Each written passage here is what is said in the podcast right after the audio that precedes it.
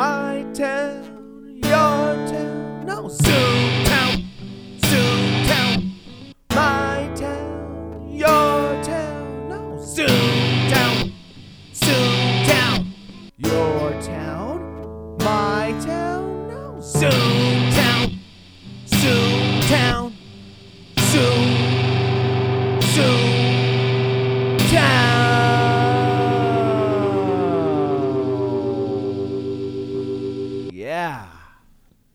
right, so let's see if uh if, if the second attempt of this Zoomtown episode is gonna go go good.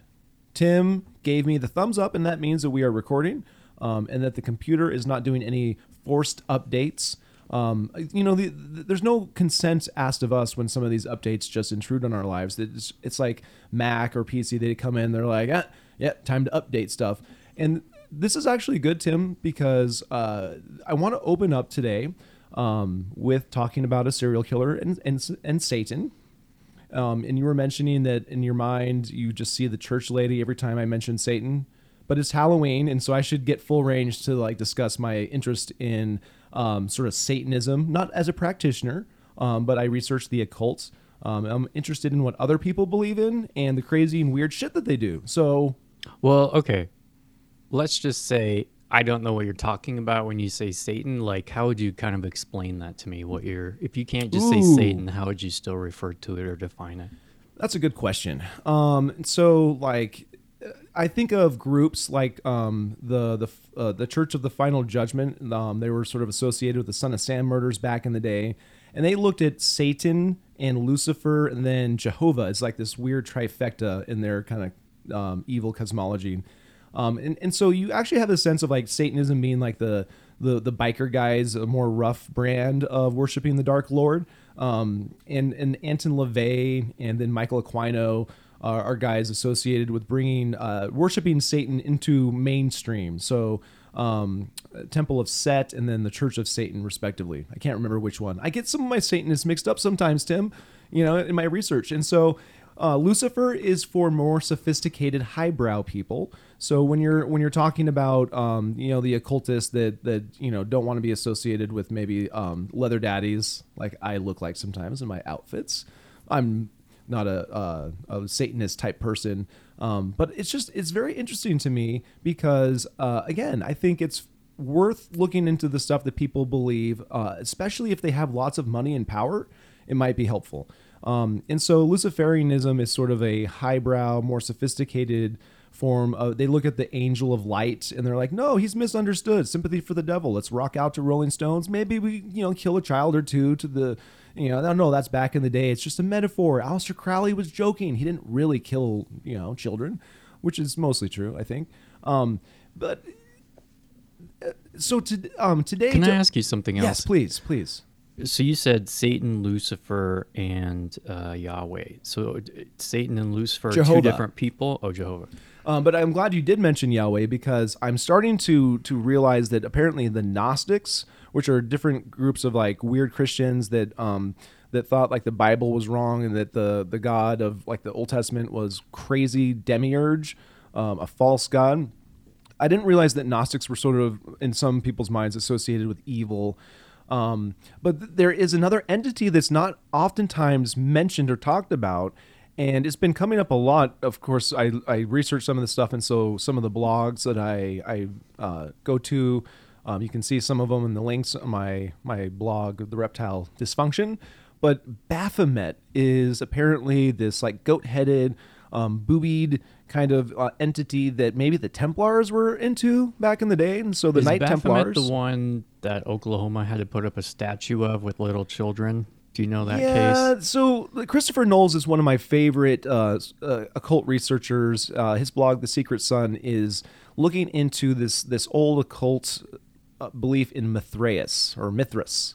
Um, and so Baphomet is kind of associated with the figure Mithraeus or Mithras. I can't remember how you pronounce it, but uh, when you start getting into comparative mythologies, you realize that a lot of different uh, religions and, and different groups over time um, have looked at similar sort of entities that might have some kind of uh, meta existence. Um, you know, and people can believe what they want. Uh, I think it's very interesting. I just got the most recent Sufjan Stevens album, and so if you want like an idea of what Baphomet looks like, that's kind of that. That's sort of a Medusa head, booby thing. Um, Medusa head instead of a goat head. But I I think that uh, Eliphas Levi is one of these uh, older occultists that first drew this image of of Baphomet. Um, I've also looked into some writers, contemporary writers, that apparently got all weird with the Ouija board and contacted Baphomet, who's who's really into contracts, by the way, um, contractual stuff.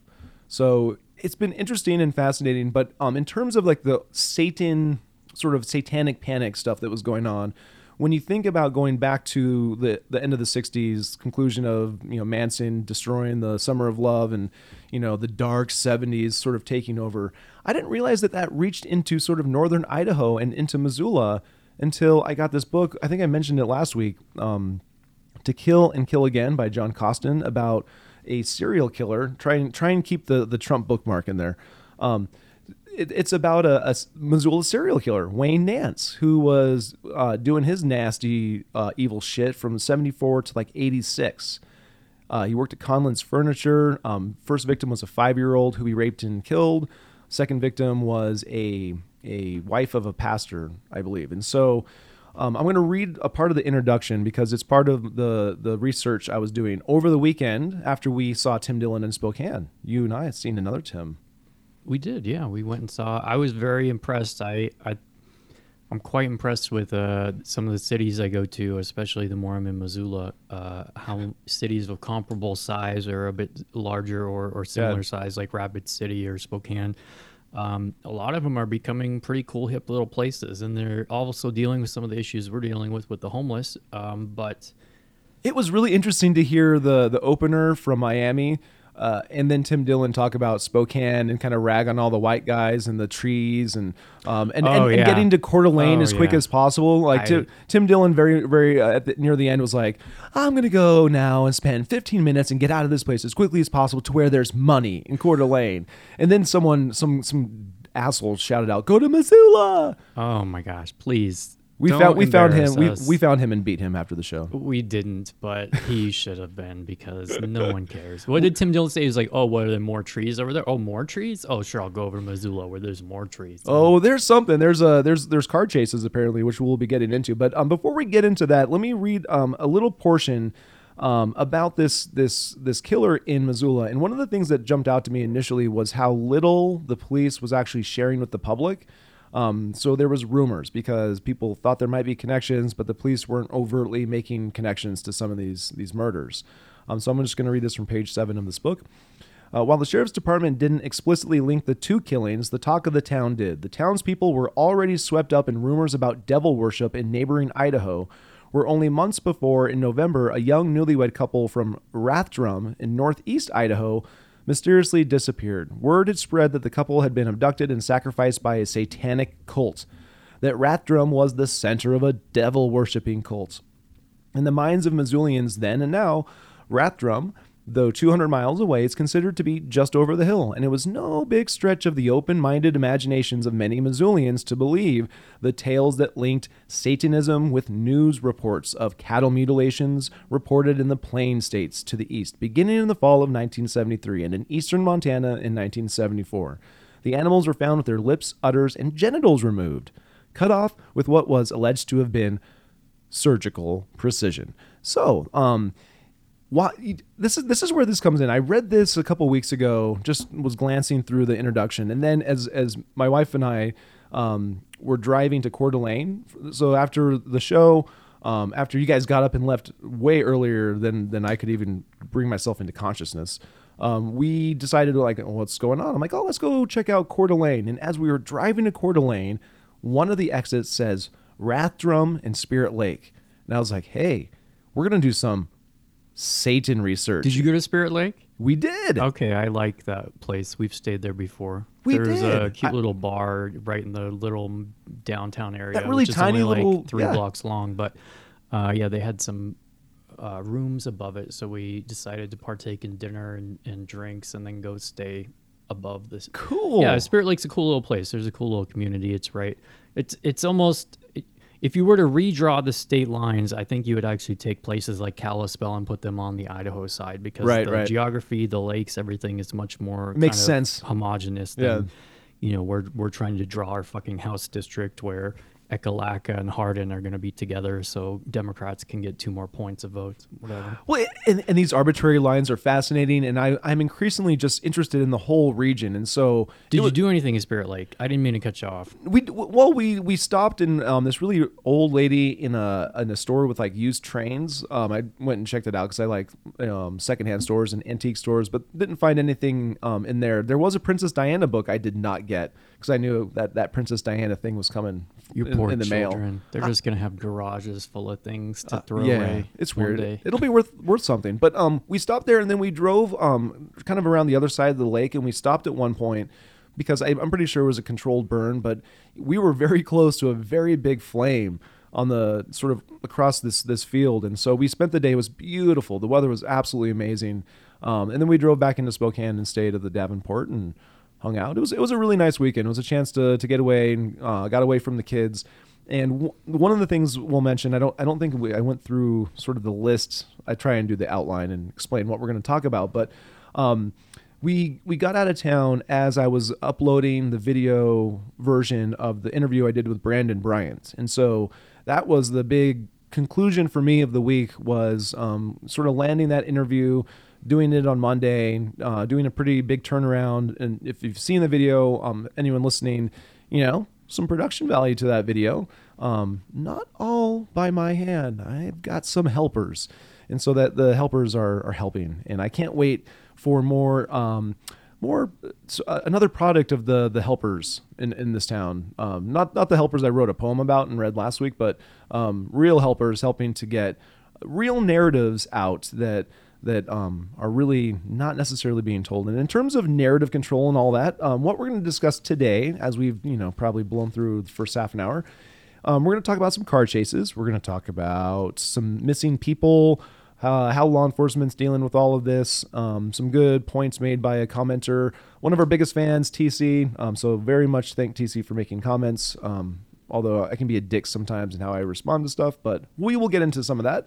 And then AG Knutson or Knutson, Knutson.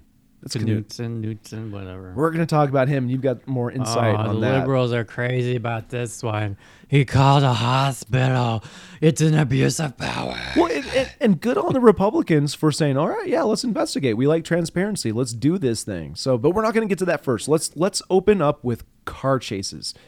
Answer me this: How many in the last week? Do you know how many Oh, car I know chases? at least two uh, that I just read on the Missoulian today. Have you checked the Missoulian? They completely redid their front page today.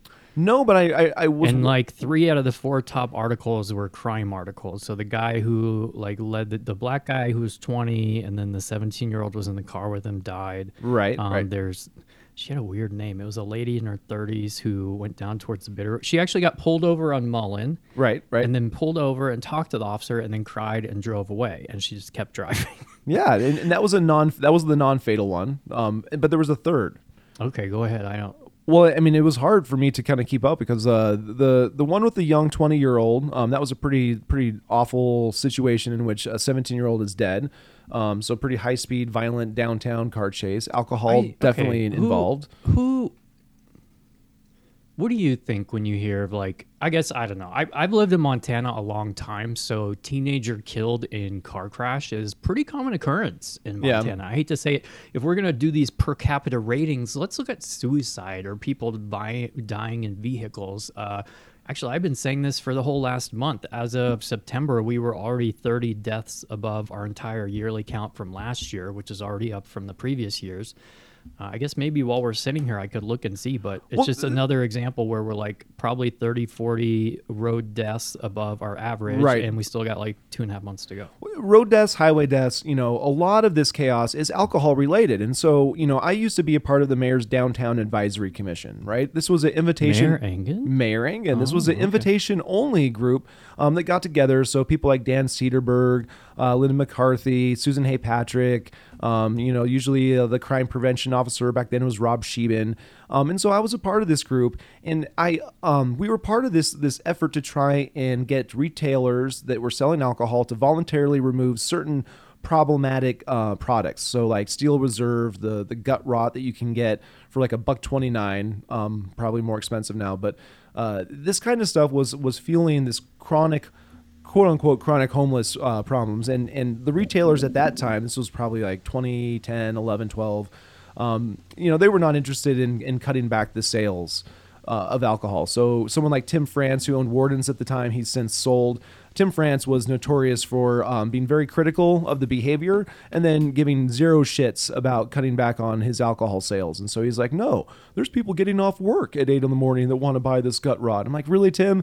Really? No, you're selling it to the fucking homeless people and the poor people that are living in shit shithole like Well- rooms in downtown. Well, and, and so uh, really quickly, um, bef- before I give you a chance to respond, um, what what was clearly articulated in that group from people like Dan Cederberg is like the Downtown Business Association, which is now this like downtown business partnership, which is an umbrella organization that covers two or three different uh, downtown groups. You know, they were struggling financially until they started um, doing alcohol related events. So River City Roots Festival, all the Brew Fests, you know, all of that alcohol related stuff gave them lots of money. Lots of money is made on alcohol lots of money. And so the question for me continues to be, um, even if I am maybe uh, venting on law enforcement in this in these three chases, the third one being the one that ended by my kid's school, Target Range Elementary School, and the guy died in a fucking pond, drowned. Right. That was, okay, yeah, I was. I That was the third of one. course I'd love to read some of these reports, but you know I don't have. Well, I choose not to subscribe to 25 different news sites uh, just to be able to read basic information about my community. So I didn't read that one. Well, DCI DCI is investigating um, the one where there's the pond death, and I'll I'll read uh, a little excerpt from the link to the from my blog post. So, uh, Missoula Police Department spokesman Lydia Arnold says the incident began on 11th Street West. After the driver failed to stop for a routine traffic stop, law enforcement lost sight of the vehicle for a short period of time before the vehicle was then spotted by officers, according to Arnold. The driver eventually stopped in the target range neighborhood before he eventually drove off once again, Arnold says. MPD then decided to terminate the pursuit. However, officers later saw a male get out of the vehicle after it crashed into a pond at a quarry behind the elementary school. Arnold says officers gave verbal commands to the driver as he started swimming in the water away from police. The male went underwater, and a Missoula County search and rescue dive team eventually located his body.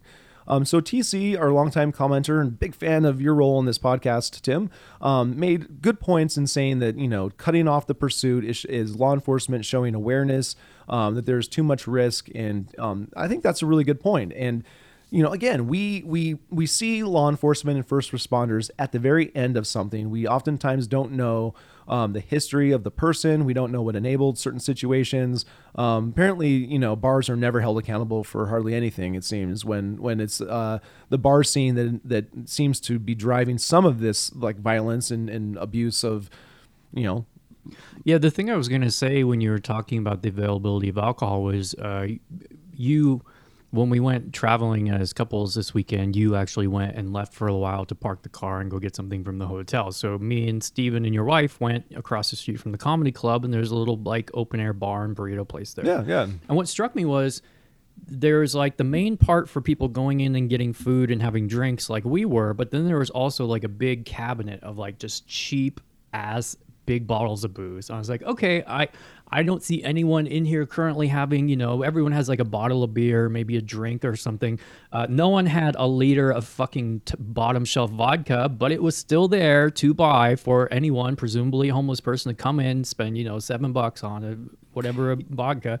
Uh, so I saw the same thing you're complaining about, and Yeah, you yeah. know, I don't know if it, what Well, how much maybe that's a huge part of their business. I don't know. It's it's interesting. I um as I continue to to walk around downtown on Fridays and Saturdays and not drinking, you know, I was- I was back at the hotel room getting getting some weed and then smoking some weed. It's legal in that that state of Washington. And our state. Um, and technically, yes, in our state. And so, um, as I was enjoying my cannabis, which does not um, lead me to do crazy, um, out of control things like alcohol tends to do to a lot of people, um, you know, I, I continue to sort of think of, of the risk. And I did not understand that people hallucinated when they were detoxing sometimes from alcohol until I worked at the shelter and saw, you know, this long term alcohol abuse and what, what people would do sometimes. And um, just a couple days ago, some of the the people that I see that do street performances and stuff.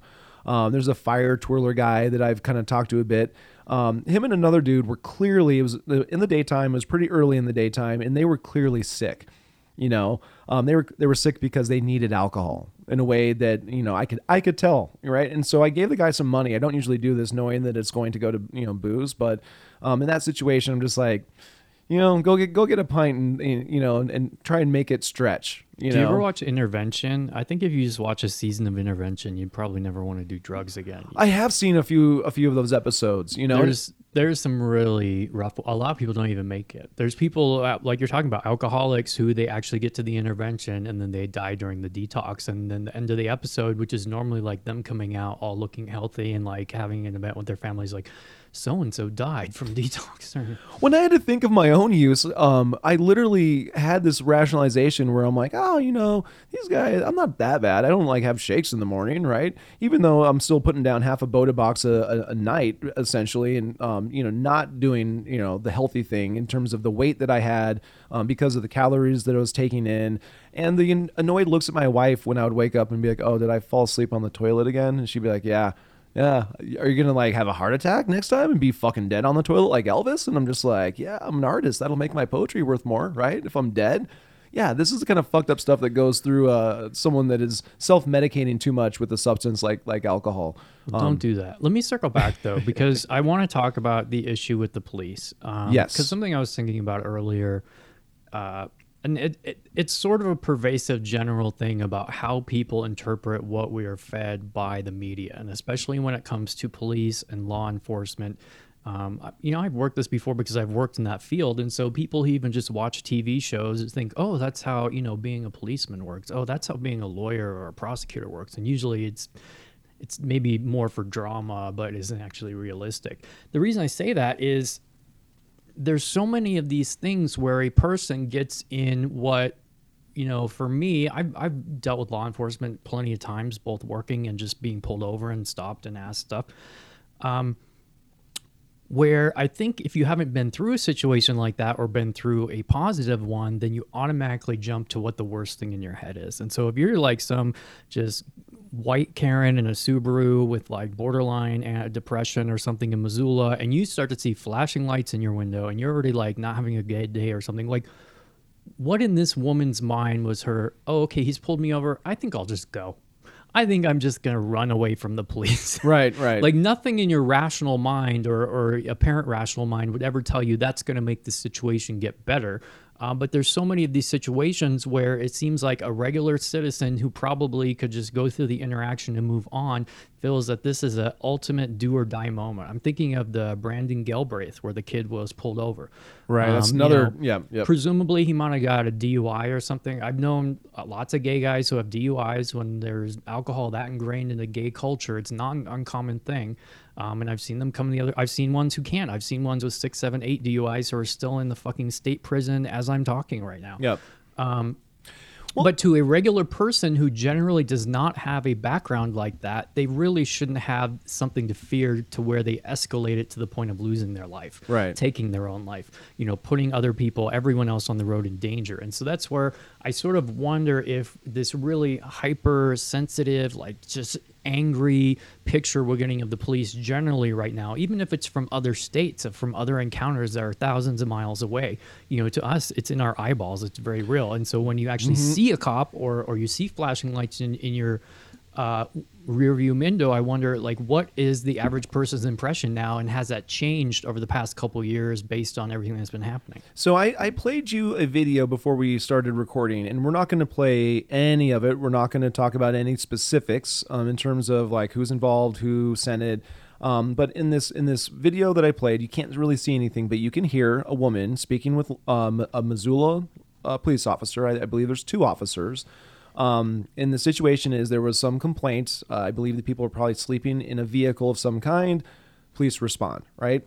And um, the woman's tone is not uh, aggressive at all. It's it's not rude at all. Um, and the the police officer at some at, some point says, "Shut the fuck up, so and so," right? And and so I've been thinking a lot um, because there's a lot of information coming at me about um, about what familiarity and criminal history might mean with interactions with law enforcement. And so, and but I want to couch this with a positive story and with my own behavior, which was reprehensible. So, um, one example, familiarity with with the clientele I used to work with at the shelter can be a good thing. And one example I would often give, this anecdotal story, is that um, close to the Poverello Center, there was a, uh, a, police response to a person that was um, threatening to harm himself. And the police um, knew this this client of, of mine well enough, and I was standing right there, so I'm watching this whole thing go down. You know, I am farther back than the officer. The officer um, is well trained. He's keeping his tone down. Um, the young man is is um, threatening to harm himself, and the officer, with his presence of mind, as I'm in his field of vision, I, I just say, you know, I can be of assistance if need be. This officer knew the client would escalate seeing those sirens, just like you're you're, you're talking about. He had so many bad reactions to to law enforcement. Um, oftentimes, he was violent and he needed to be restrained. Um, and he, I mean, he had the potential to be a dangerous person. But this officer knew this person well enough to know that that was a trigger and um, knew me in my role and was um, gave me enough sort of trust to allow me to transport this client to the ER instead of the, the EMTs. And the officer followed behind me, um, and we were able to transport him safely without anything escalating, right? So the familiarity that law enforcement had with this particular person that led to a better outcome. Um, when I was sitting in the the coroner's inquiry last week, though, and Stephen Gill is shot and killed by law enforcement in a in a RV you know he's on his knees prone according to the witness uh, aurora quinn who was in the in the rv also. Um, and he you know stephen gill was shot four times you know in the back and the neck. Two officers standing on either side of him allegedly right? And so you know he had past interaction with law enforcement and that was part of the question that matt jennings the county attorney was asking steve stephen gill's mother right?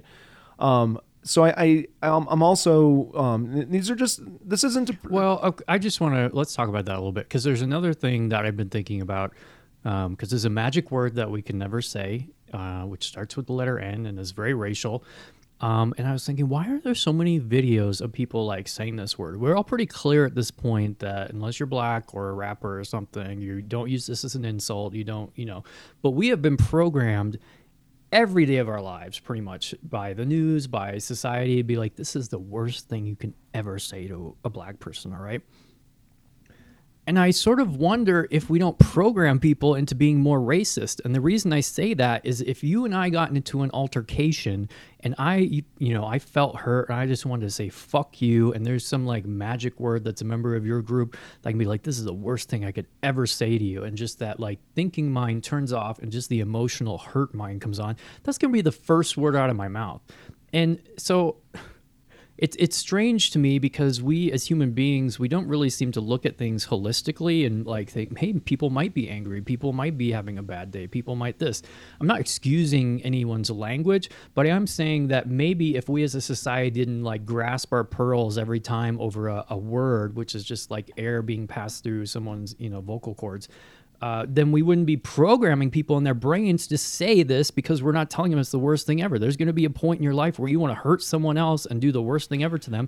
And when you've been programmed by every single part of society, this is what you do, then you're not making that thing go away. You're just making its yeah. use only be applicable in this certain very angry situation. And you know, humans humans are humans, and as we are being told um, that you know an Afghan uh, refugee oh, who, yes. who, who, was a rapist uh, allegedly um, after allegedly raping a woman in a hotel room, right? We're told that that's a, like an individual situation, obviously, and don't you know reflect poorly. Um, we are humans. We are flawed people. We can be cruel, you know, mean, vindictive, petty. Um, when there's institutional power behind vindictiveness and pettiness, when there's institutional power in a gun and a culture that might, um, you know, abuse that power, I start wondering. So, so an example. I mean, oh, go ahead. Well, an example. So th- there's a, a, missing man, Taylor Simonson. Okay. Um, you know, this was I think last week. Uh, I know you're talking about. He was reported missing. Um, and I was just curious, you know, does this guy have any history with law enforcement? Because he goes missing, uh, South Side Road area, same area where Johnny Lee Perry, um, a black man, was shot and killed by sheriff deputies on August 29th. We still, August 20, or this is October 26, sheriff deputies involved in that have not been named. Um, and so in this same area, this man disappears. And so I just do some, you know, online searching. And sure enough, um, and I don't offer this information to prove anything. Um, but this this man apparently had uh, a assault on a peace officer offense back in let's see May of 2008, so you know a while ago. But um, there was also a criminal endangerment uh, charge here, and Judge Larson was presiding from Missoula County. Um, and so you know there there there is real problems not just with alcohol abuse, but with meth abuse, with drug abuse. Um, you know, there were man, the story three co- three comedians died. Um, four, Oh, four- yeah. four comedians did drugs. You know, snorted some some what they thought was coke, and there was some fentanyl, and three of them died. Um, we we do have serious drug problems.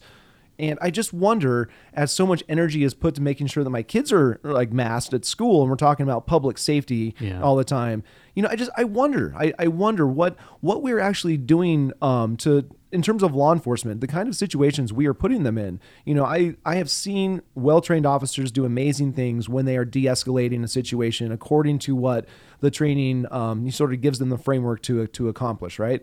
Um, I don't want to believe some of the things that I hear when it when it comes to you know the rumors that happen on the streets. But um, you know, I um I almost feel like daily I have to confront the the possibility that uh, there are members of of either PD or the sheriff's department that might be doing things, making things a little bit less safe for the rest of this community out on the streets. Um, not just on a Friday and Saturday night when people are getting fucking wasted. Um, I mean that that's uh, last Saturday, so no, two Saturdays ago when the Grizz lost. Um, that was a violent, violent night. I saw multiple fights in, in just the brief um, walks up to get a piece of pizza. You know, that's saw that's saw guys getting their ass, asses kicked. You know, it was pretty pretty violent. The ones that weren't, I guess, you know, in hotel rooms raping chicks, um, were out, you know, getting getting their asses kicked. Well, so. okay, so this has been this is one way in which I've been sort of an outcast from the rest of what I would consider conservatives or Republicans. Okay, a lot of them, especially if they're very politically active, many of them come from like a libertarian wing, so they just believe everything should be legalized. We all should be our own lawyer, figure out our own contracts, whatever. Libertarian Party, pretty explanatory. You're never going to get elected in Montana, uh, except in a very small scale that way. So they join the Republican But Party. Michael Schellenberger, that guy, you're reading San Francisco. Minnie and I listened to a uh, Joe Rogan's um, podcast with him.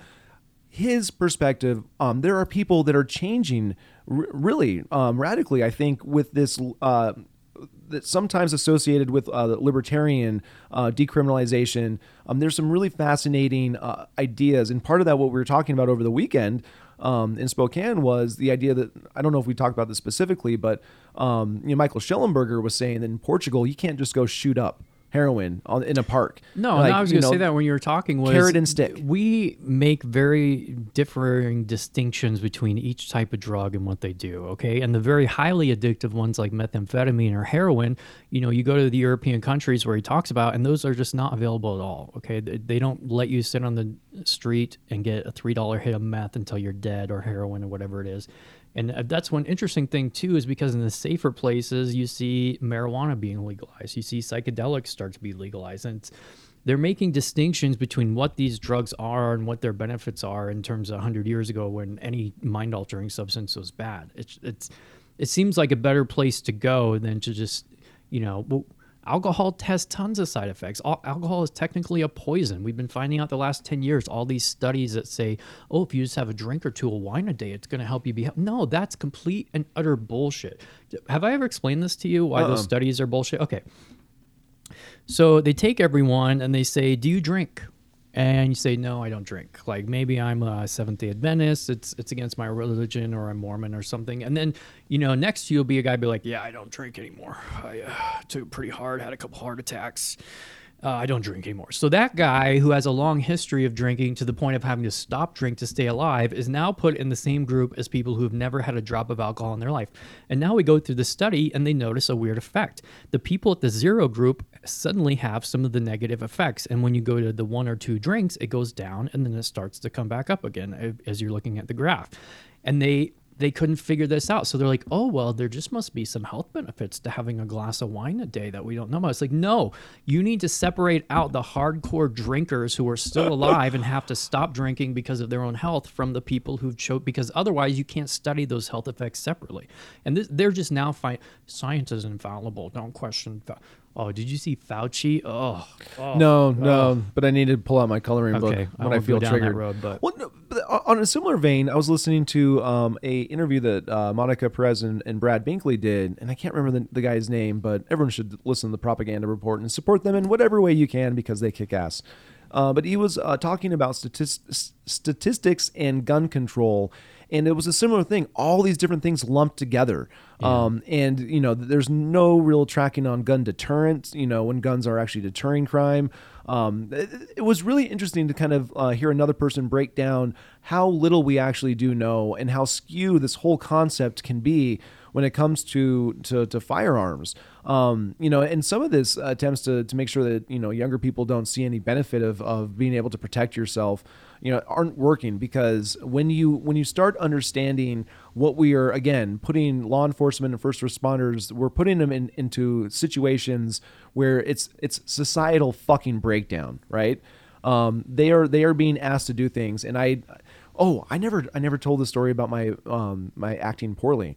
Um because the the audio we listened to of the video um where that person says shut the fuck up you know you just hear that without context okay what what are you going to think you know that officer is very unprofessional very unprofessional that that could escalate the situation that's bad bad bad right in that conversation the amount of interactions is referenced and she and, and the woman's like Nope, that we're just talking about right now, okay? But that context does matter.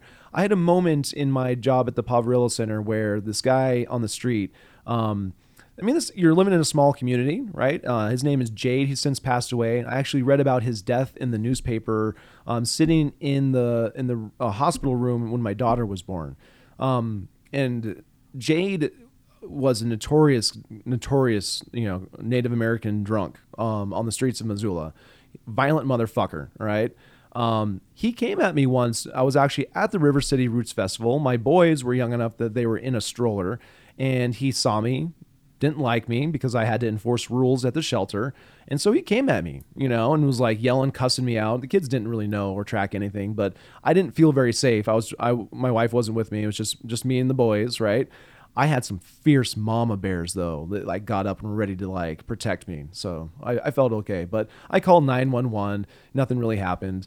Um, uh, a week or two later, it's in the early morning. I'm at the shelter where I have a little bit of power now because I'm working at the shelter. So, you know, I can say, come in and get food or, or don't come in and get food. And I see Jade, you know, and he's on property. And I wasn't able to control my reaction. And I told that guy, get the fuck off this property. Get the fuck out of here, Jade. Get the fuck out of here. Do you remember coming at me? I'm like, get the, you know, I had the power in that situation. Here's a, a vulnerable Native American, probably um, needing a drink because it's in the morning. You know, I, I'm unloading on this piece of shit, right? Um, that's not You a good thing. That's not a good thing. I'm not proud of that, but um, yeah, I'm a I'm a human put in a situation of dealing with societal fucking breakdown with alcohol and drugs. You know, the same alcohol that our mayor was pounding when he was uh, handshaking the Carlyle group and being like water company woohoo you know um, but he gets treatment he gets to disappear for a month then he gets inpatient treatment uh, meanwhile we have What if- car chases and we can't even keep you, you didn't even know the number of car chases in the past week What if John Engen's alcohol and overeating is not actually his own fault? It's all the lobbyists know they can buy him that way, and he's super easy to buy. well we're always looking for we're, we're always yeah that's evidence we're always looking for people can to blame I just put some what you said in context because we're we're not playing the audio. I think someone else recorded it, and Yeah. So it wouldn't make sense. Also, it's just the audio. It, it sounds like someone's parked at a park in Missoula, and an officer must have got a call or a complaint or something, or maybe there's patrolling, and they come up and they basically just getting these people to move their car. They don't want them sleeping uh, in the parking lot of the park and he, he does get pretty in their face, um, which I was a bit surprised by because when I see, I do try to watch these officer interaction videos, and most of the time, if you even go to like post training or anything, you'll uh, you get tested on keeping your cool in all situations. But Yeah. the other part of that is, it. I've worked on that side, and so much of what police officers do is just babysitting adults. Yeah, if, if is. you s- cut off and made this a dry county at 10 p.m. at night, you could probably fire half the cops in Missoula. I hate to say it, but that's what a lot of what they do is going to drunk people's houses because they're getting drunk and rowdy or fighting. You know, people people don't want to get drunk uh, in places they shouldn't, so they usually go to a place like a park or something. It's- between alcohol and nursing homes, okay, and homeless related issues, alcohol, nursing homes, homelessness. I guarantee you that is over 60% of, uh, of fire and, and EMT responses. And, you know, and, uh, I mean, so I met some fellow ambulance chasers, Tim. oh, okay. Um, and you know the amount of things that are happening on a day-to-day basis that we don't know about. Um, I drive around and sometimes I see sirens and sometimes I'm curious and I'll park. And so there was a guy by the Poverello Center, and this was uh, oh when was it? Saturday night, eleven thirty, midnight. Um, and I just dropped someone off and and I parked and I was watching this and I didn't have my phone. Otherwise, I'd try and record it and this guy was not listening to commands very well was you know very fucked up um, and just wasn't moving the way i was like hoping he was moving would move you know listen to the law enforcement and um, they ended up taking him into custody but i really i was afraid i was going to see a guy get shot you know i was far enough away um, but it, it was worrisome and, and as i'm watching this this truck stops and this young younger couple, probably like late twenties or something, they get out and they kind of walk by my car. I don't think they knew I was sitting there, but I roll down the window. I'm like, "Oh, you guys watching the show?" And they look at me and like, "Oh, we listened to the scanner, and there's been all these car chases. They told me about some of the car chases, you know." And uh, and they, they they weren't drunk, so I'm just like, "Oh, kudos, Saturday night, you guys aren't drunk. That's interesting." And you're out here watching law enforcement interact with some other dude, but um, they were curious, and I think they kind of do this um, as they listen to the scanner and sometimes we'll go to spots and, and see what they can see. But, um, but you know, this guy was taken into custody peacefully. Um, I, I have another friend who, this was a while back, he was telling me a story about um, one of the incidences that led him to stop drinking alcohol. And he had the chance later to see the, the video footage from the officer. And he's just like, holy shit, man. And, and this was kind of like a veteran to veteran thing. So maybe there's a little bit, I don't want to speculate that there's more tolerance, but um, he said that, that what that officer showed in terms of patience um, and was just um, phenomenal, amazing, you know. Um, a situation in which a, a less trained officer or something very well, if, you know, could do the wrong thing and escalate and turn into a, a felony assault on the, you know this guy assaulting an officer. I mean, it's it's it's a, such a difficult thing, and ultimately, I wish we had better um, help for people. Um, but at this point, because of this pressure cooker and, and thinking about who has the power, um, I think we do have to remain skeptical about um, things that are happening, and, Well, and I- we're not always going to know what's happening. You know, the details of I these think, things. yeah, one of the effects of technology on society, because I think just looking maybe the last 100, 150 years, there's been this like ebb and flow between religion and society. And we're back at definitely the like technological point. Uh, we used to be like, oh, respect your elders. People have a lot of life experience. There's people, you know, I, as I get older, there's so many times I'm like, oh, that was so stupid. Why did I do that? You could just go back to your past self and be like, you know, if I could just intervene there, if I just, you know, I got teenage nep- nieces and nephews. I don't have a fucking single relevant thing to say to them. I don't know why, uh, but you know, when you're that age, everyone older than you is just old and stupid and awful and grumpy and trying to make ruin your life. And I don't know why we can't incorporate some of this because you're exactly right. Another person who can relate to it and be like, I know what's happening right now and I'm still here to help you. But if it's just Joe Schmo cop who just showed up and instantly starts barking commands at you, then you're going to immediately be defensive.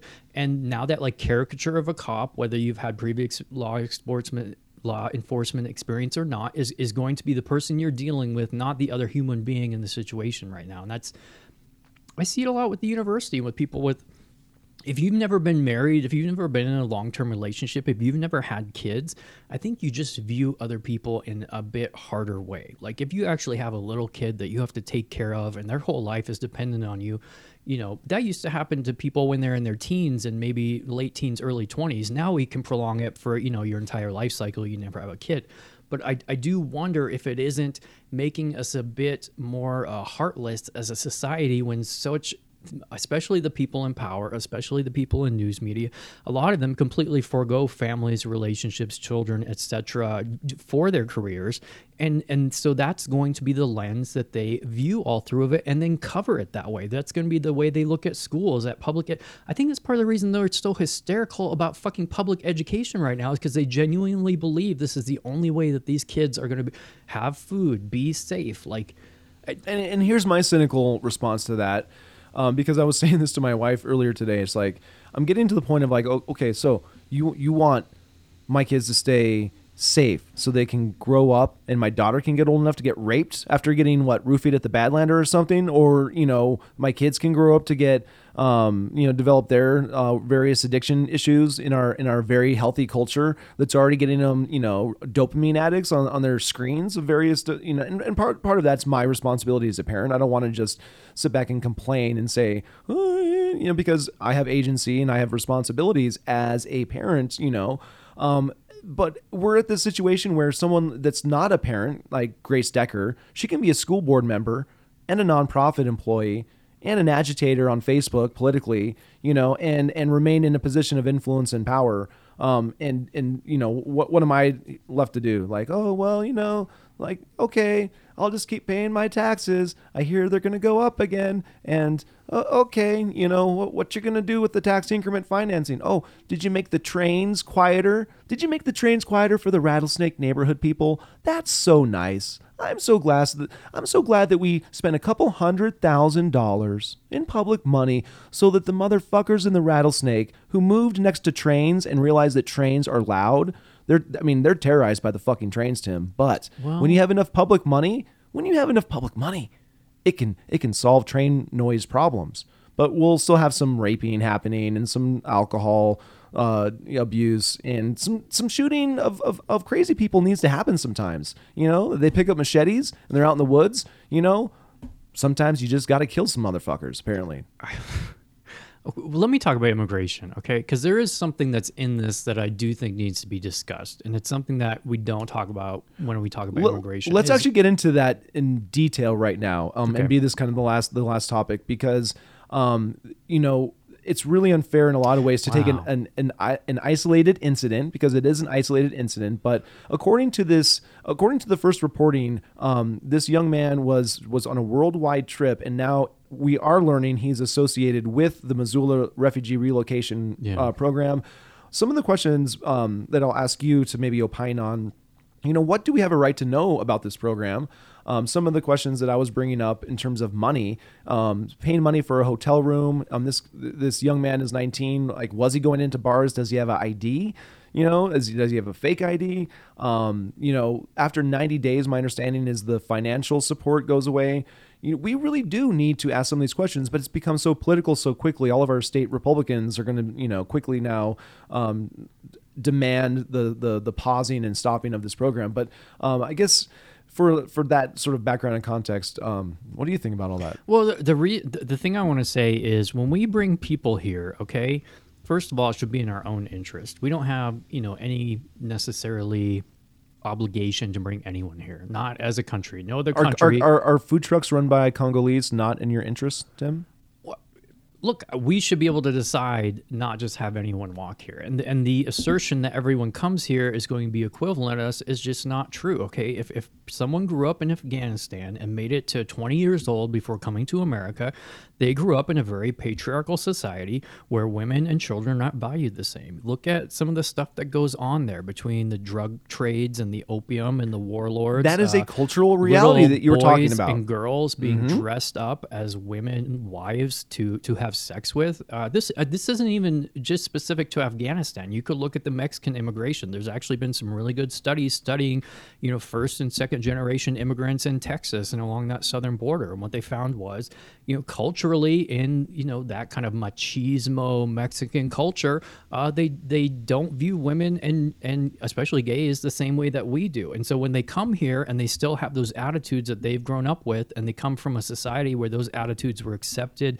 celebrated in practice, you know they're not just going to change on the flip of a dime once they cross this imaginary line or the Rio Grande and start adopting American values. And I think it is something that is worthwhile to us to see how our country is being exported to other people, especially if those people are going to then come and live here later. Because to them, you know, when they see women in in niqabs or hijabs or any kind of face or body covering, and you know they have to have a male relative in order to to leave their house, where there's all these rules about women being property and women acting a certain way, and then you come you know in that culture a woman would never be as like daring she'd never like have half her tits out or have her ass showing out in her clothes you know those are things we just sort of live with because we live in a more western free society but to come here that's signaling to someone in another culture another country that you know I do want to have sex. I am available for sex. The, the signals aren't going to be the same when you're going from a mountainous region, you know, five or 6,000 miles away to here.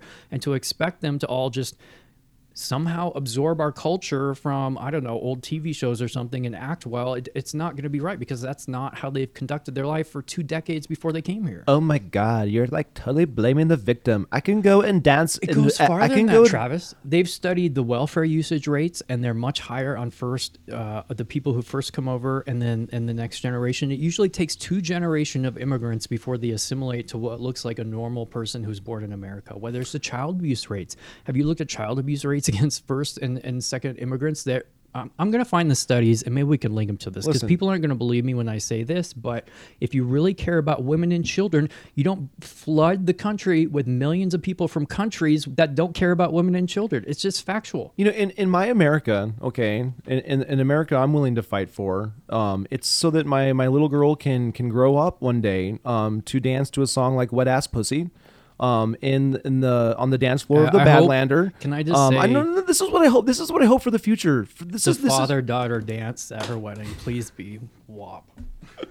You know, um, I'm trying to laugh. I'm, um, you know, in, in my in my ideal world, um, she can dress or dance to to wet ass pussy, and all of the the immigrants in in the places that um that Obama changed the branding of the wars to humanitarian interventions, and so when we were like still bombing Syria and Libya and creating uh, hell on earth in all these other foreign lands, and then they come here and we expect them to understand the nuances of like, yeah, so you know, your your dick might be saying wet ass pussy songs and scantily clad women dancing um, are signals of like willingness to fuck. But guess what? We we this is a very nuanced liberal culture where um, that's not necessarily a guarantee. You must walk up, um, young young man, and say.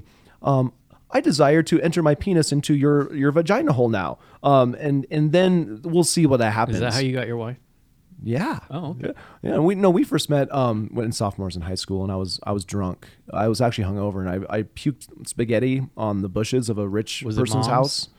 I don't remember, but um, "Wet Ass Pussy" was not a song that we we danced to back then. Um, I love nine- 90s. I listened to old 90s music. I was like, why is music so awful now? This is just like talking about people's lives, just like the old 90s alternative grunge. Like, because because no one is is um is supporting financially my artistic endeavors of creating um songs to the Sarah alert system um and my Dr. Seuss inspired anti-vax song if I could just get some uh, non-fungible token stuff going I, I really think I could probably sell a bunch of my art artistic output but un- uh, until then um, we're gonna have a podcast every week in which we just you know talk oh, we're about not even these talking about things. Zinke. Can we talk about stupid? I'm No, sorry, no, not let- stupid. No, no, no, let's talk about Zinke because one of the one of um w- let's end with Zinke because one of the things that I appreciate about our conversations is that um I was once a progressive blogger. Um, you were in the conservative sphere, and while we both still can kind of keep a foot in those spheres, um, we kind of were pushed out of those spheres in, in different ways. Um, and so as as Zinke is going to now bury you in mailers and be the clear sort of money uh, money front runner in the congressional race on the Republican side. Um, what do you think about this quote unquote Montanan? yeah, I don't know where we're at, man, because uh, I mean, I, I think. he points a gun real nice in, in, in what you what you were showing me. So I mean, he took pictures with Jacob Elder, so you think Elder would have run a better campaign, or at least ask Zinke for some pointers. Uh, I, I think at Well, this I- point we're I- I more heard- than a year out, and I I can't believe that they're going to split up either Kalispell or or Bozeman just to draw a district. That's down to crazy. It's down to, two me. maps. So explain to me because I haven't been following this as closely as you. It split really. Is that is that like the compromise to try and make it not an obvious one side No, benefits just- versus the other. They, they need to get up to a certain population level, but they can't do it by wrapping in major Republican centers. So they have to do it by sort of taking uh, some carved up portions uh, of certain counties, especially. So, um, what was the last map I saw? I think Bozeman would be east, but the rest of Gallatin County would be west. And I think it was a similar situation up there. The, the thing I'm talking about with Zinke is just he's out a year out. Uh, as, as of right now, he only has one primary opponent, Dr. Al. Uh, I, I looked up Dr. Al last week before the podcast. He hadn't even put anything on social media in something like two months. So I don't know. Maybe he's not running anymore or he, he doesn't plan on doing anything. Uh, but I mean, Zinke's doing what he needs to. His first op ed was about public land, so everyone knows he likes trees, and now he's sending out a mailer. Not what's crazy about where this got sent is it was sent to my spouse at an old address that we no longer live at, but we keep for for business mail, and so. He's not using like a current uh, list of voters uh, because he wouldn't have sent it to there. So Yeah. he mu- I don't know if it's some older list of voters.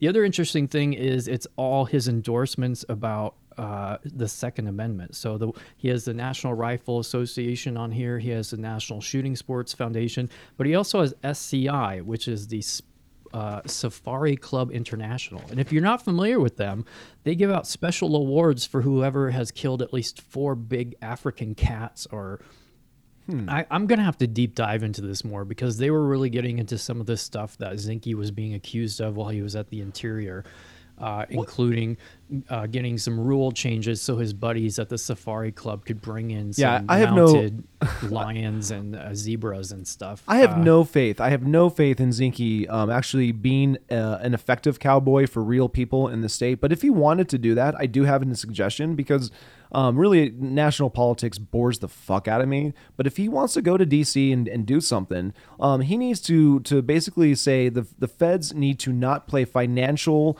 um, games with like uh, CMS, for example, um, because some of these some of these vaccination mandates, especially as Biden is salivating over uh, vaccinating 28 8 million kids.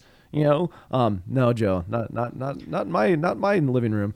Um, but as as he's salivating over that, um, there are so many soft power ways of coercion that are being used. Um, and like the Center for Medicaid and Medicare Services um, can be one of those very powerful, powerful ways of making sure that um, you know all hospital workers are are being um, vaccinated. And Montana, um, oh, we, we do need to talk about actually AG Knudsen, Knudsen too. So um, Oh, yeah, we are gonna there, we are gonna keep chatting for a bit longer. Yeah, we're Um, at 55, so Oh, that's fine. We we have more time to talk. Um, and this is this is important. Really, it's kind of because I have to pee, and I'm just gonna have to hold it. Um, no, you can go I can just rant at the microphone. No, That's it's a- basically what I do at my house without one. I have an old man bladder, but I'll I'll I'll, I'll persevere. Um, what, but what I wanted to to mention is the um, eh, so the, those soft power ways of coercing policy are going to be maybe an area that a congressional delegate would would at least could like campaign on an, on an issue like that. Um, when my own wife is saying that every day Gianforte is looking better and better to her because of the protection she feels he is providing as a firewall against, you know, Biden wanting to come and like jab our kids, that's not going to fucking happen. That's not going to fucking happen right? And so um, we need our state representatives and our local representatives to recognize what we have in Montana with 702, with House Bill 702.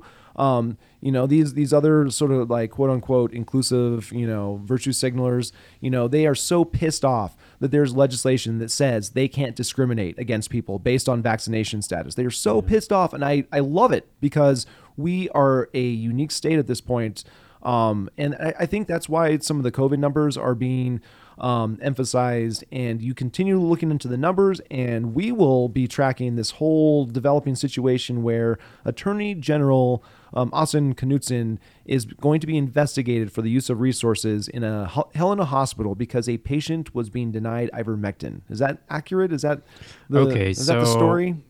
Yeah, uh, let me let's break down it apart from Yes. you know, and this is based on what I've read, so I can't be 100% sure, but I do know some people who uh, were involved in this, and they sent me some of the tweets that were sent around explaining what was going on. Um, this lady, I think she's in her 80s, and she was admitted to I think it's St. Pete's in Helena or is it St. James? St. Peter's. Yeah, St. Peter's Health. And uh, so she was getting worse, and so the family uh, secured a second opinion from another doctor who wrote a script for ivermectin.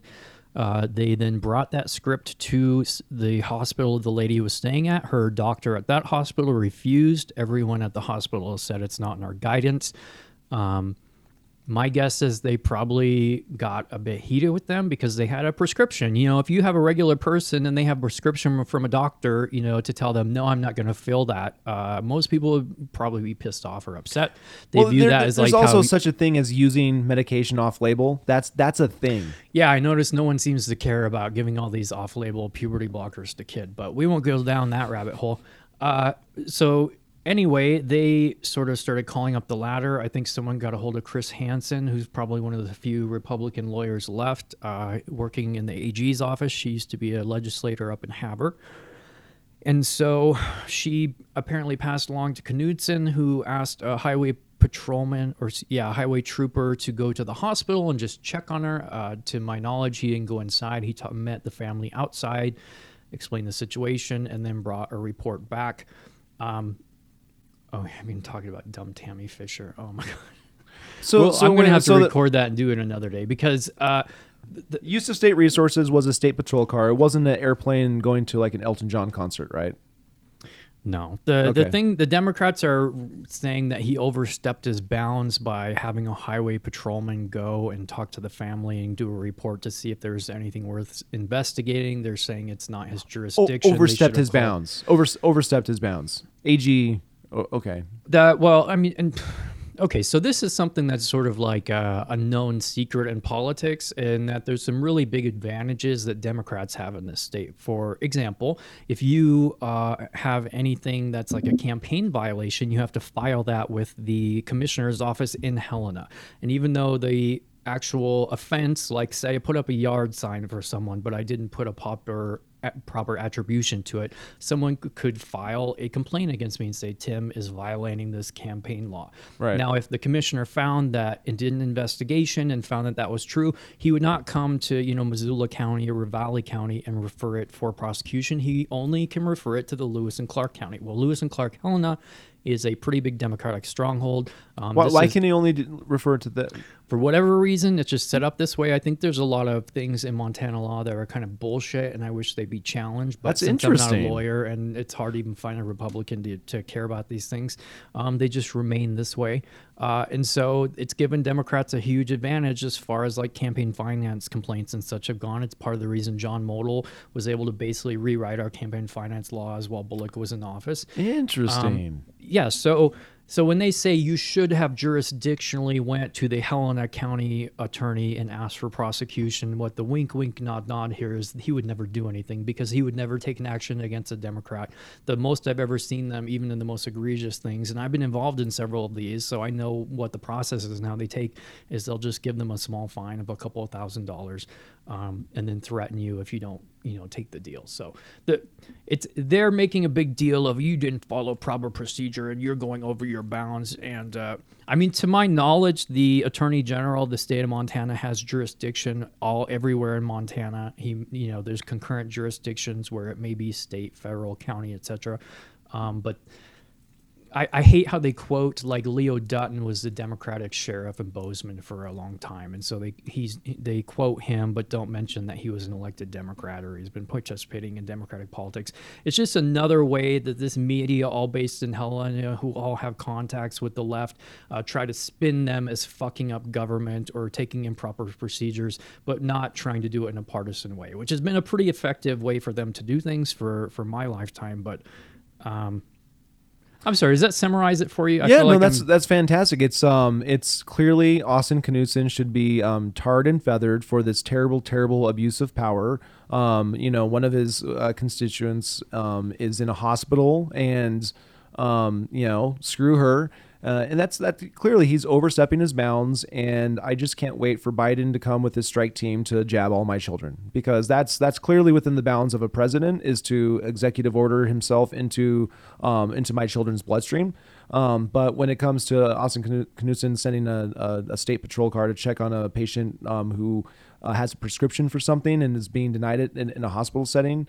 Um, is that one of the private hospitals Well, that or was the th- public hospital? Okay, because once upon a time, community medical center was public, but then they sold, Yeah. and now it's private. Um, I mean, that's something interesting to talk about too, because they basically told them, yes, we will let you give her this medicine, but you have to check yourself out of the hospital to do it. And at that point, I think her oxygen levels were too low to be moved um, because she was that sick.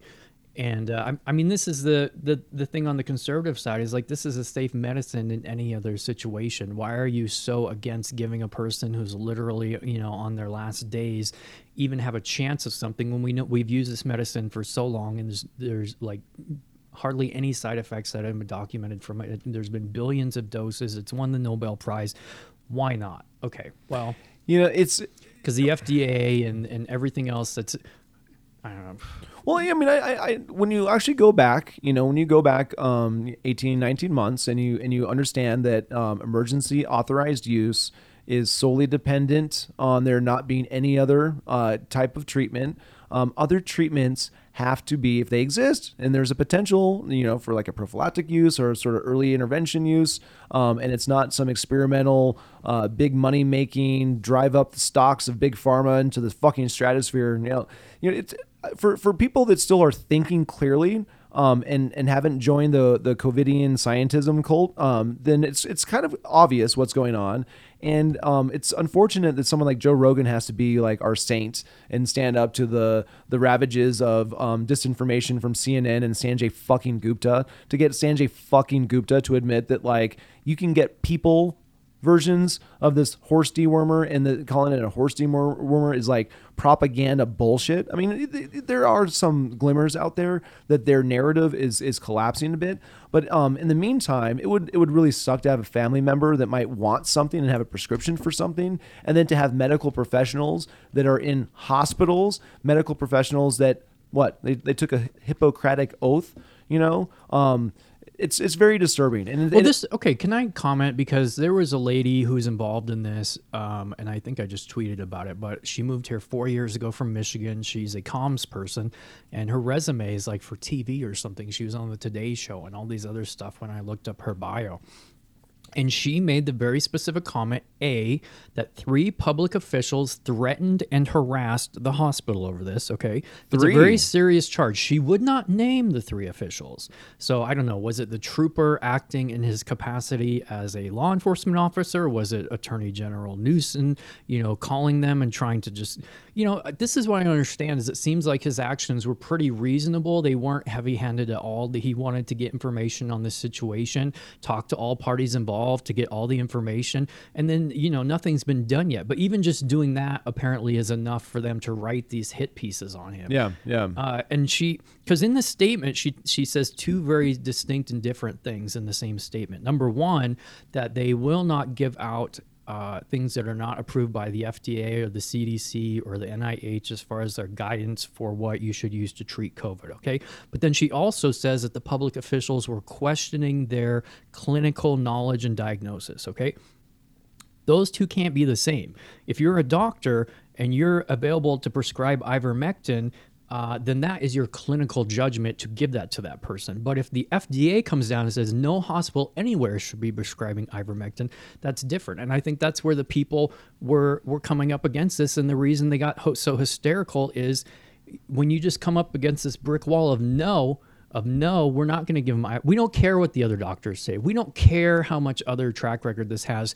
The FDA has told us no, and therefore we're just not going to. We'd rather let your loved one sit there and die, mm-hmm. Mm-hmm. and you will still get the bill for it, but we will not give them this paste. And I think the ivermectin dewormer thing is actually a really good example because this is one of those crystal clear examples where the media has tried to play so hard on this horse dewormer narrative. Yep, and yep. any reasonable person who takes even a minute to look into this comes to be like, okay, well, that's stupid. They're just calling it that because they want it to be seen that way. And, you know, obviously things can be used for good purposes and bad. There's obviously antibiotics for animals and antibiotics for people, and there, some of them are going to work for both.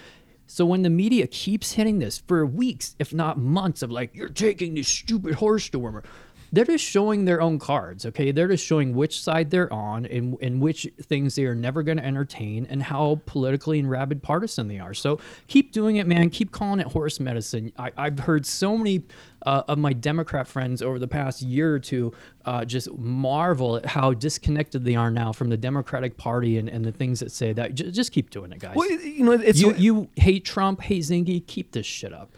It's- It's it's, you deserve it. it's it's really interesting incredibly interesting um, because uh, another story that's um, uh, kind of connected to this a bit is that um, in Missoula, the city county health department um, is reporting that they are desperately needing money and that meanie meanie Governor Gianforte, just like meanie meanie Governor Bullock, is not releasing enough of the COVID money, right? And so um, their claim is they are so inundated, and, th- and this is, I, I believe, true. Um, they have so many cases. Um, who knows, like what, what those positive cases, if they're the result of, um, you know, faulty PCR tests or, or wh- whatever it is, they cannot keep up with the contact tracing. It is labor intensive. Um, some of the reporting has given some numbers in terms of how much time staff is spending on the phone talking to people. Um, and as an example, my middle kid tested positive for COVID on September 1st. Our entire family was in the Sara alert system. Um, to this day, I have never gotten a call from the health department. Um, I called, I initiated a call on October 1st um, to try and get them to stop sending me the Sara alerts because I had never been symptomatic ever.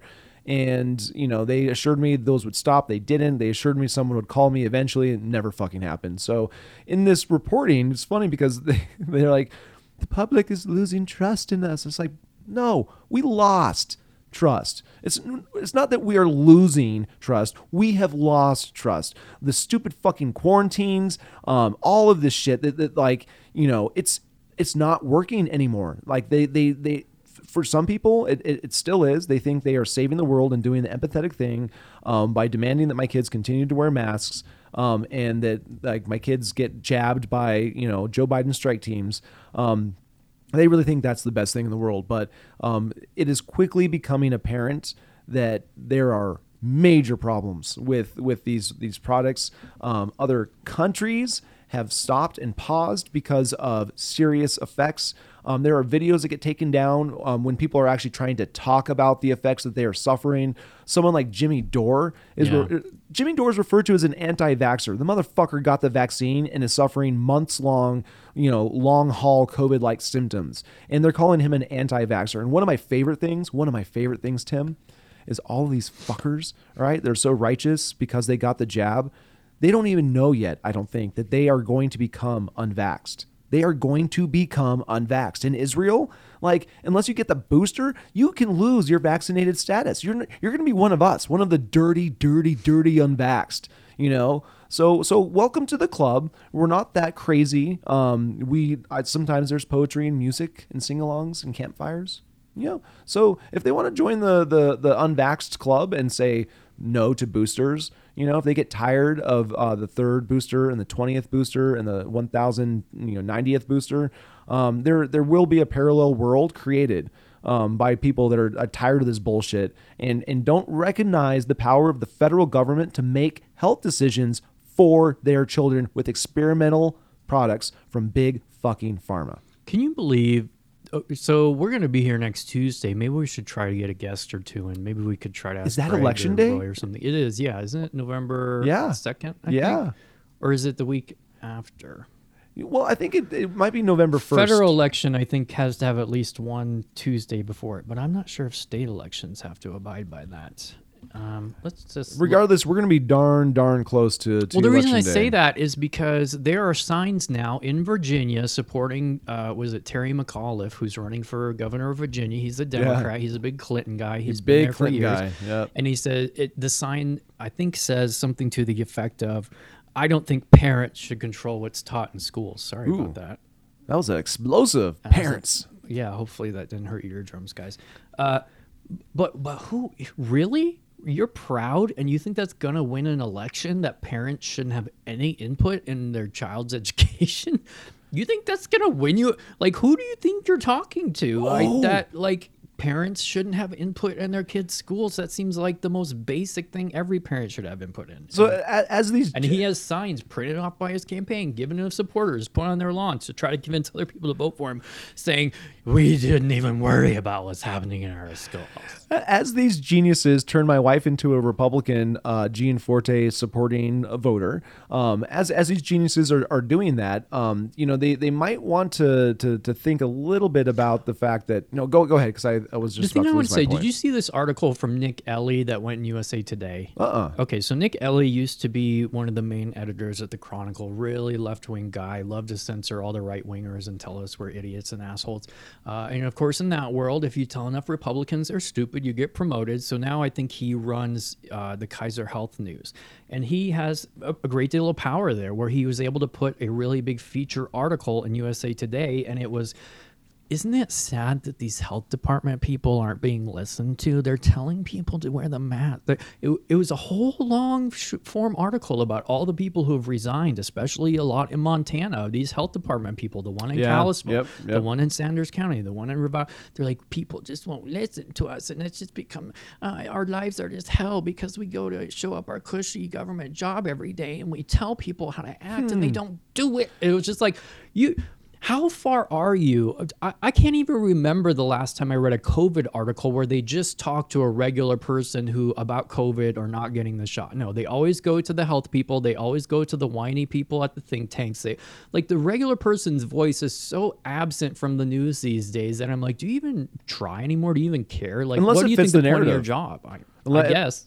Well, one of the things I want to mention because you know, with with the schools be being a, a huge hotbed of of parental activism, and then also the the correlating parental demonizing that, that's happening.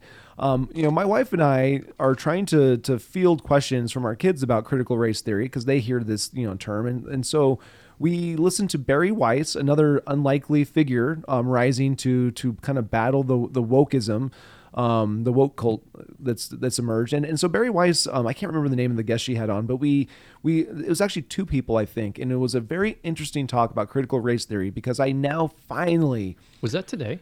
Um, no, no, we were driving back from Spokane. Oh, okay. Was I- it McWhorter? He's been around because he has a book out. Yeah, possibly, but there He was, was two. just on Bill Maher. I think I think he was. Uh, this was one of the ones that you may have mentioned um, for us to listen to, and it was really interesting because now I can explain um, to I can better educate others uh, by saying that uh, critical race theory um, was a, a niche legal like law school um, thing. I mean, it's like it's a very interesting and maybe useful tool for analyzing you know institutional racism, but it's intended for a collegiate environment. Okay, at that level of theory and, and practice and engagement, what what has happened is critical race theory has, um, for a lot of opportunistic reasons, then leaked out and is the, one of the difficult things, and I think why there's so much confusion is. Um, the theory, or just like critical theory and critical race theory, which is sort of its like you know companion, um, they are the claims is that it's not being taught in public schools like elementary schools. It's not being taught at that level. But what's happened is this critical race theory has created this umbrella in which all these weird things are happening, and they can maybe say it's not because of critical race theory, but yeah, sure we have a Zoom meeting and only white kids can go to this one, and the other, you know, you know, minority kids go to the other one because we're talking about race and all these weird ways in it, in which segregation is starting to creep in, and like real like racial essentialism is starting to creep in, and like lots of people are are are not only um, in opposition to this, but in some of these school board meetings, you have people from other countries saying, "Hey, I fled communism in China. This is what it felt like. Hey, I fled the Iranian Revolution, where I was, um, you know, ta- taught to like chant "Death to America" every day. You know, um, hey, I, I I left this like totalitarian environment, like." And so there, there's like these warning signs, I think, from um, outsiders that are coming in and seeing this, you know, removing the statues and crushing this and, and you know, instilling this sort of like guilt in, in young kids and like conditioning them in certain ways. And it's just like, it's crazy. Well, okay, I've been thinking about this a lot too because I, I was trying to think what was I taught in school about this, and we were taught about Martin Luther King. We were taught about treating everyone, you know, equally despite their skin color, their gender. You know, these are values which I've tried to take and live now for my entire adult life. Would that be would that be considered a meritocracy, like based on merit instead of um, other socio or other social constructs? I suppose if you want to frame it that way, I just I don't treat other people in a shitty way unless I have a really good reason to, and that really good reason has never been, uh, "Are you a different sex or gender than me? Are you a different skin color than me?" Uh, it just se- seems like such a superficial way to go about. And you know, talking about the the context as far as like critical race theory and like law school or, or upper level college classrooms, what's that movie where Michael Keaton is it Multiplicity where they keep making copies of him and by Oh, like yeah. the third or fourth copy the guy is just stupid. That's what I see critical race theory because it has to trickle down. First you have to have, you know, the grad students and the people doing theory and then they have to teach, you know, the undergrads and and then those undergrads go on to be in, in classrooms with kids and so the time you have this theory, uh, you have to break it down even simpler, even simpler, even simpler. And so by the time you're getting to like elementary school classrooms, it's oh, white people are privileged and dark people are oppressed. It's it's the most simplistic, stupid, like kindergarten thinking, and yet we're trying as a supposedly intelligent, civilized society to implement that in all parts of it. And it just doesn't make sense. It also just doesn't make sense because I don't know too many people who are at their core really just are looking for an excuse to treat other people shitty. like, Well, and now to accuse me of that and to accuse me of being misinformed, uneducated, secretly racist, like all this stuff you're now saying, so I can just see it your way, your like rich, privileged explanation for why there was almost no dark skinned people at your boarding school or at your college, or, you know, people who sit in little cubicles at the Missoulian on social media all day sending em- like I've been out in the world. I've worked alongside other people, manual labor. No one gives a shit what your skin color is when you're doing a hard job. Like if you're out on a basketball game on a team, no one cares what the skin color of the person they pass the ball to is. Like it just reeks of this really sheltered little uh protected, rich, like uh, elitist view of how the world is and how you have to justify it to ourselves. Because the rest of us out here who don't experience the world like this, it makes no sense at all. And to try to like force that on us just so you can feel better about yourselves and how you were raised or or protected by your rich mom and dad doesn't make any sense to anyone else. And Well- trying to implement it that way is shitty. the the effect is is the opposite, and that's another um, incredibly frustrating point. Is that the actual honest conversations about race end up not happening because people are so quickly put on the defensive when they are said um, basically this this racial essentialism that you know just because of your skin color you are privileged, just because of your skin color you are oppressed. These are the labels, and you can't um, ever sort of get outside of those labels you know when when people are, are felt like they are put into these essentialist um, labels then they're not going to necessarily talk about experiences that might actually give them some insight into privilege. I mean i've, I've um, talked about this previously. You know i grew up in uh, suburbia in the midwest um, after i moved from you know seattle in the, in the fifth grade. And in high school you know this uh, affluent suburban environment was was predominantly white you know, and I had a, a friend who was not white, and so I, I saw the disparity in, in law enforcement a couple times where they treated him differently than they treated us uh, privileged white kids, even though he had a nice Toyota 4Runner, and they realized he did have some money, so they didn't fully on. Like you know, they, they, they didn't really do the like the the urban you know thing. It was it was more just like it was it was subtle, but it was very obvious. Um, and I, I picked up the message as a high schooler. And then when I got pulled over, um, had alcohol in the car as a high school kid. This was like my senior year. I was transporting alcohol, and there was weed, and you know, and I, and I get treated with kids gloves by these you know sort of roly poly cops that are there just to kind of you know um, give give me back to my mom. You know, mommy comes and saves me, and it's like. Um, I've tried to explain to my kids, like, hey, you know, if um, if you were a black kid, um, I'd be having a lot of different conversations with you. If I had to take you to the hospital, they might uh, make assumptions about you being like getting drugs in your system. You know, I mean, there's all these things that, and I, I say that from like a conversation I've had somewhat recently, but um, there is the existence of of of these these sort of institutional baked into the system ways of uh, privileging certain groups of people over others and we're not going to have those conversations especially as like some of these same people want to like discriminate now on vaccination status and don't see any inconsistency at all in their befuddled brains you know with with this um idea of of actual equality you know um, I, I looked at all the car chases. I'm like, oh, it's inclusive. There's a black guy in the car chase. There's a woman in a car chase. I don't know who drowned in the pond, but you know, Well, okay, so you know who Malcolm Gladwell is? He's like a pop psychologist author. Um, his latest I book don't. is called Conversation with Strangers, and the, the central story in that book is about Sandra Bland, who was oh yeah, yeah. a woman who moved from Minnesota down to Texas for a job. Within days of moving there, was uh, pulled over by a law enforcement officer. She had a criminal record. You know, th- there are two people in an agitated state, and he ended up like arresting her by force, and then she committed suicide in her jail cell. Right. Um, the reason I bring that up is because how do you think these interactions go when every black person is told by the media continuously on a loop that all cops are racist?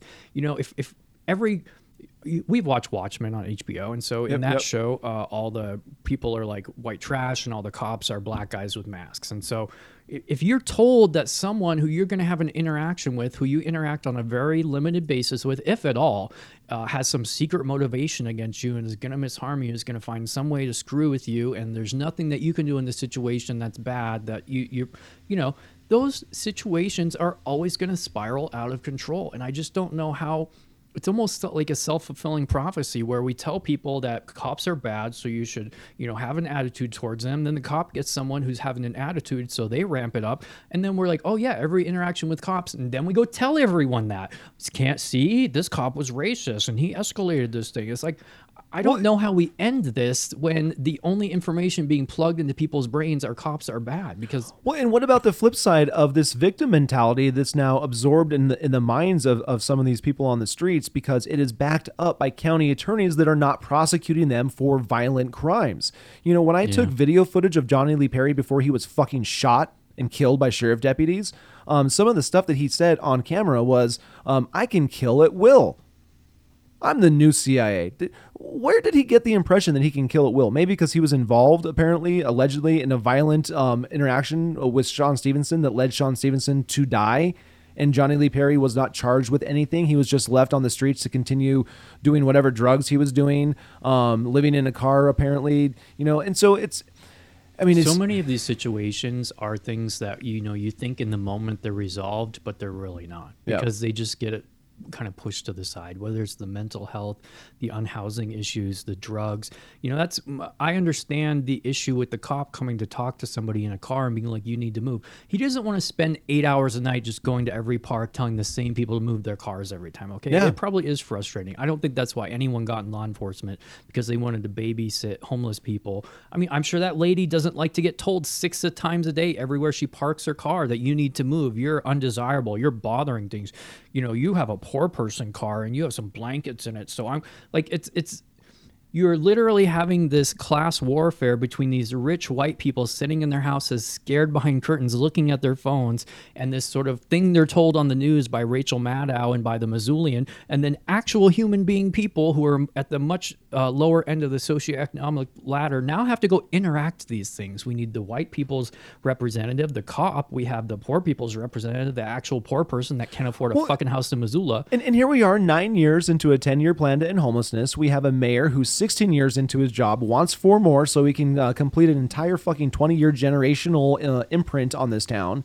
right? Um, and if we are nine years into a 10 year plan, why can't we find at least a, a, pl- a place where people can um, park and, and live in their cars like above board? Because when you continually, um, and, and again, law enforcement is being called, they're reacting um, to oftentimes these complaints and they are being put in these impossible situations. But, um, you know, while you can see the frustration I think from law enforcement not wanting to do that all night, there's there's also this like, well, you know, if this person has to move their car, do they have enough gas? Is that going to take the little amount of money left? When people have nothing left to lose, they become um, you know, more unstable sometimes, you know. So so how many of the how many of these like interactions where we just get a little glimpse from a 2-minute video um how many of these interactions lead then at some point to um to bad outcomes because we just have this simmering desperation from more and more people. You know, we have encampments and official outdoor encampments and this and that. Is I, you know, I've I've worked at the shelter and I can't even keep up with all of the developments in the uh, homeless industrial complex in this town.